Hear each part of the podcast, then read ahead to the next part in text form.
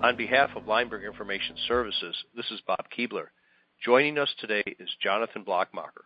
Good morning, Jonathan. Good morning, Bob.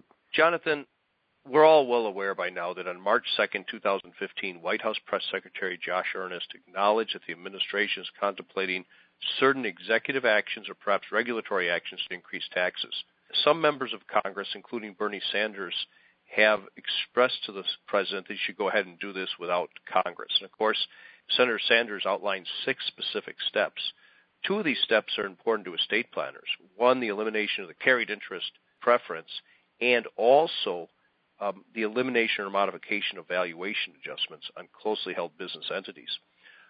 Jonathan, under what authority would the administration have to either issue regulations or executive orders on these issues? Well, Bob, that's a great question, and it may be somewhat shocking to people to think that the president can go ahead and take action, say, for example, to basically change the tax law without going to Congress.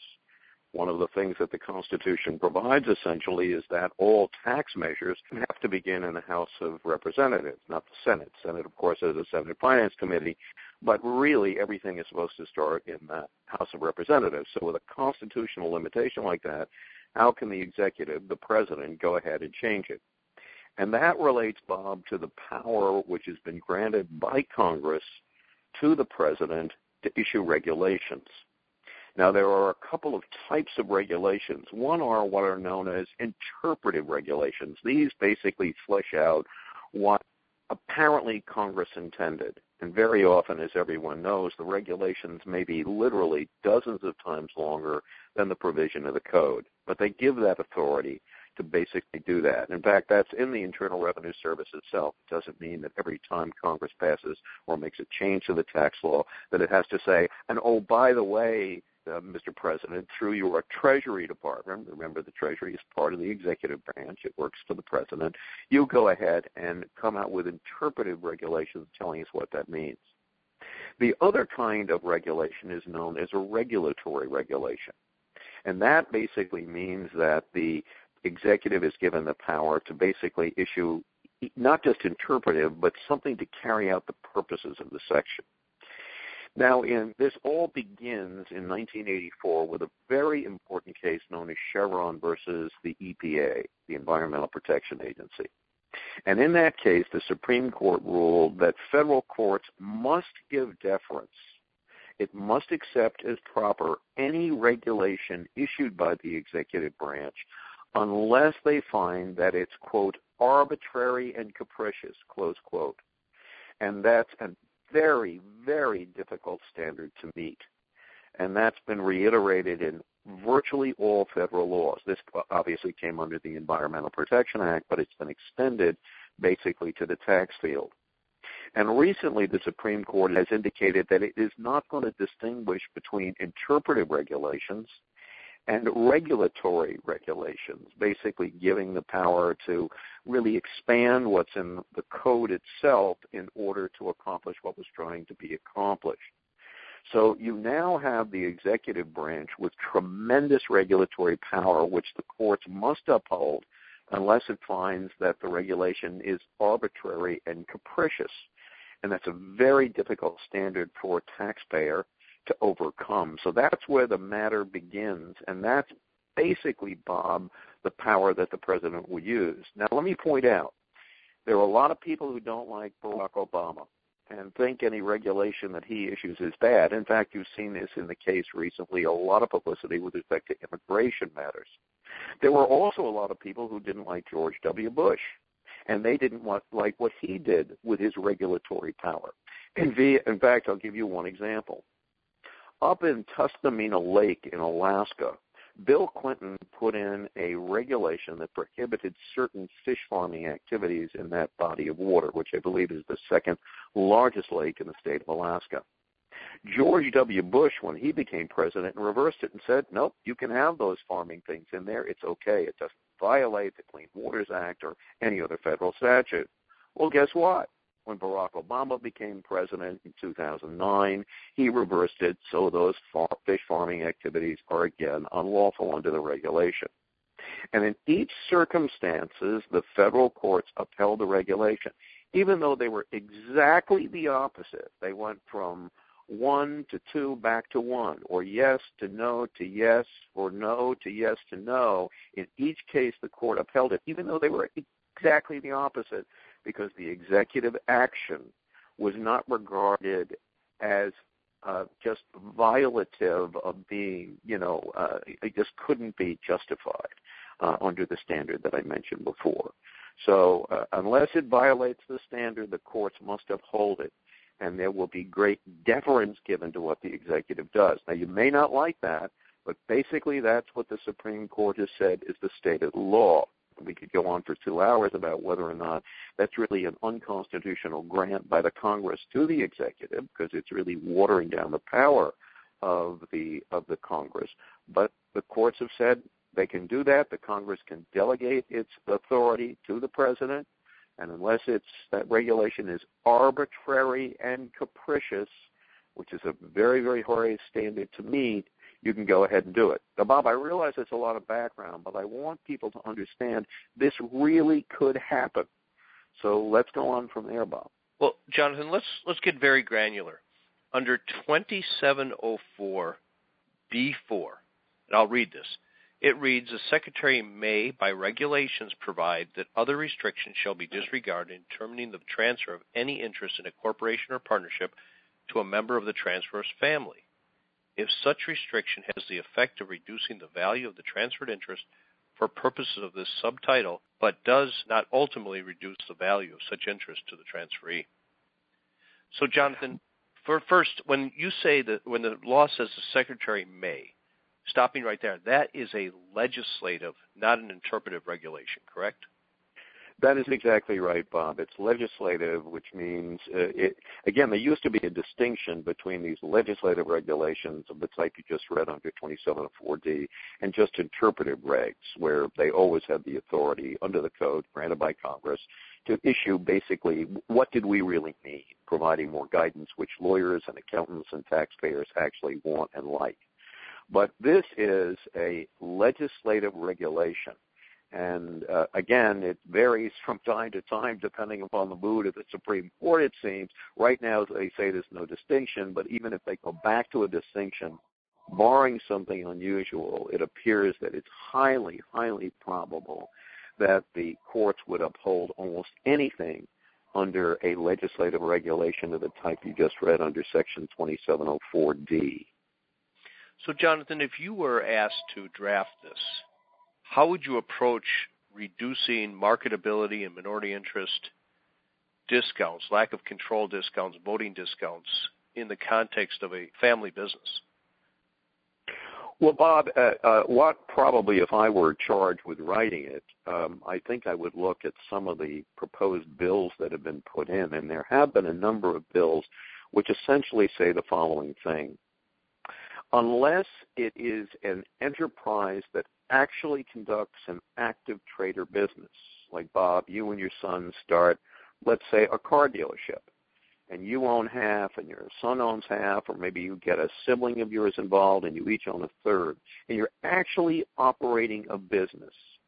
And, for example, if it's your sister, Bob, she's going to care about her family, you're going to care about yours, and even though you adore your son, he has his own family. And he may care more about them than he does about you and his mother. But that means that there's, there's a real tension in the operating of the business. It's not that, well, we're going to dress this up as a holding company, the traditional family partnership or family L L C. And the burden will be, I believe, on the taxpayer to establish that there is an actual business operated.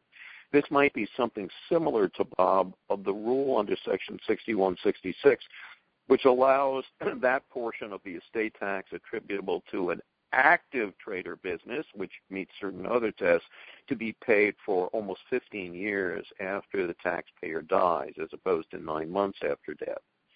So that's probably what would be done. They put in a rule to say, unless you can establish that this is an active trader business, and they may have a requirement for it's got to be an active trader business and in existence for five years or ten years prior to the death of one of the owners, or five years or ten years before a gift is made, They will simply ignore it and value the underlying assets as though it did not exist. Now that in turn, Bob, raises a constitutional question. The Constitution prohibits the federal government from imposing a direct tax on property. The, probably the reason that the founding fathers and mothers did that was to prevent the federal government from imposing a real estate tax. But the Supreme Court has said, no, it's even broader. And they've said that the estate tax is not a direct tax because it is on the transfer of the property. That begs the question that if I'm transferring an interest, say, in a partnership, can the I R S have a rule which says, indeed, can Congress have a rule which will say, well, we know you're transferring interest in the partnership, but we're not going to transfer that. We're going to tra- we're going to tax the underlying assets. Does that make it a direct tax? So that's an issue right now. But I think if the federal government passed a statute or if the executive passed a regulation saying we're going to ignore lack of control, fractionalization, marketability discounts for any entity unless the entity operates an active trader business, which might be measured by how much business they do in the public. It might also exclude brokerage firms, because if you have a wealthy family like you, Bob, where you have hundreds of millions of marketable securities, you might say, well, we're just forming, you know, an asset management company. And, yeah, we've gotten, you know, Jonathan Blattmachr to put in ten thousand dollars, and we've gotten Howard Zaritsky to put in twenty thousand dollars, and Steve Leimberg to put in fifty thousand dollars. So, see, we're a real operating business. So they might require a certain minimum amount of your business be done with third parties. Lawyers and accountants obviously will try to work around and find loopholes in it. But I think for the vast majority of people, if this passes, the use of family partnerships, the use of discounting by creating fractional interest will largely dissipate, and they'll have to use other techniques. But, Bob, as you know, there are other things that are being considered which would also reduce the ability to do it. For example, it's been proposed recently that if you do a grant or retained annuity trust, a GRAT, the value of the remainder would have to be at least twenty percent of the amount transferred, so there'd be a gift of at least twenty-five percent. In addition, there's a proposal that if you make a sale, which would include perhaps a transfer to a trust and taking back an annuity, a GRAT, that if it's to a grantor trust, that when you die, the property would be includable back in your estate, reduced only by dollar for dollar what you were paid. Or, for example, with a GRAT, only dollar for dollar for the actual value of the annuity. So if the assets grow in value, you can't get them out of your estate. Basically what they're trying to do is to say, if you have something which has full value today, you're either going to pay gift tax or estate tax on it at some time. And that's something also that the executive might consider doing, perhaps under Section twenty-seven oh four or perhaps under some other provision of the Internal Revenue Code. So, Jonathan, how do we handicap this? I mean, if you're just like ninety-nine percent of us, you're, you're a practitioner, you have real clients, um, these real clients are wealthy, uh, they haven't maybe moved one hundred percent of their business yet. What do we do? Do we brief our clients? Do we wait for the government to do something? And if the government does something, am I right that most regulations take thirty days after publication to become effective? Well, sometimes, Bob, that's a good question. On the latter, some regulations say they're effective immediately, even if they're in proposed form. There is a provision relating to annuities that was issued, oh my gosh, I think in two thousand seven, which said this is only a proposed reg, but when it's adopted in final form, it will be retroactive to this date, which is the date the proposed reg first showed up in the Federal Register. I think the federal government probably would give some warning, you can't be sure. And there are political issues. I'm under the impression that the Treasury has already written fairly broad regulations under Section twenty-seven oh four, but it's hesitated to do anything because it wants to see if the Congress and the President can get together and come up with some rules. There's always a question of balance, Bob. On the one hand, if you make a transfer and then the gift and estate tax is repealed, Um, you, you know, that, that, that you might feel, gee, I was a jerk, and I got rid of the estate tax, I never should have done this. I mean, you can imagine people who made gifts when the gift tax rates, as they were uh, before George Bush became the president, at fifty-five percent with only approximately a six hundred thousand dollars estate tax exemption. People made gifts and paid gift tax. They might feel like jerks now because the top rate is only forty percent and the exemption's now almost five point five million dollars. So it, it can be a, a two-edged sword. Do I do something because I want to lock in the benefits I can get today, for example, by discounts and valuation, or do I want to wait and hope and expect that the rates uh, uh, will go down, e- even if discounts are taken away? And that's a political matter, Bob, and it's very, very hard to forecast. I mean, you can tell that, you know, things that happen almost every month causes great swings in the Washington politics.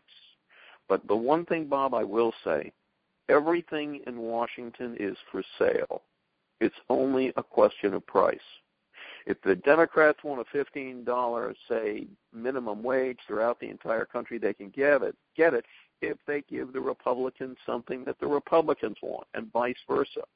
It's very, very hard to know, especially because, and I'm being a little bit cynical, every congressperson, every senator is going to look at what's in his or her best interest. Maybe not what's the best for their constituents, maybe not the best for the country, but it's what's in his or her best interest. It's the ability to be reelected or get their chosen successor to be elected. And that's very, very difficult to forecast because it depends very much on the individual's own view of what's happening now and what will happen in the future. So, Bob, one of the things is I think that if people can make transfers using discounts and under the five point four three million dollars exemption now, that may be an appropriate action to take. In fact, you know, people had made those transfers in two thousand eleven and two thousand twelve under the expectation that the big exemptions were going to go away. Well, I now know people who are regretting that, because they said, gee, I'm never going to have an estate that big. I never would have made these transfers. Among other things, I've given up the benefit and the control of the property, which I don't want. And, and also, my family's going to miss out on a tax-free step-up in basis when I die. And one of the proposals, Bob, that's being considered, I hope everybody has his or her seatbelt on, is there's even talk about no tax-free step-up in basis if there's no estate tax paid. So if I die with an estate of five million dollars, I've never made any gifts, I'm not going to pay any estate tax, why should I get a step-up in basis? Or for your wife, Bob, with your eighty million dollars of highly appreciated assets, if you die and leave it to your wife under the protection of the marital deduction, no estate tax paid, maybe she won't enjoy a tax-free step-up in basis. And again, these are things that can be politically debated. All depends upon trade-offs when the Republicans and Democrats get together and they negotiate with the president. And that doesn't matter whether they're Democrats or Republicans in the White House or Democrats or Republicans who control the Congress. And it's very, very difficult to forecast. But I think people who can transfer under the five point four three million dollars exemption right now and who can garner significant discounts with planning should seriously consider taking that if they can afford to give up the benefits and the control of those assets. Jonathan, this has been a very powerful podcast. On behalf of Leimberg Information Services, uh, thank you so much for joining us today. Thank you very much, Bob, for having me. Goodbye.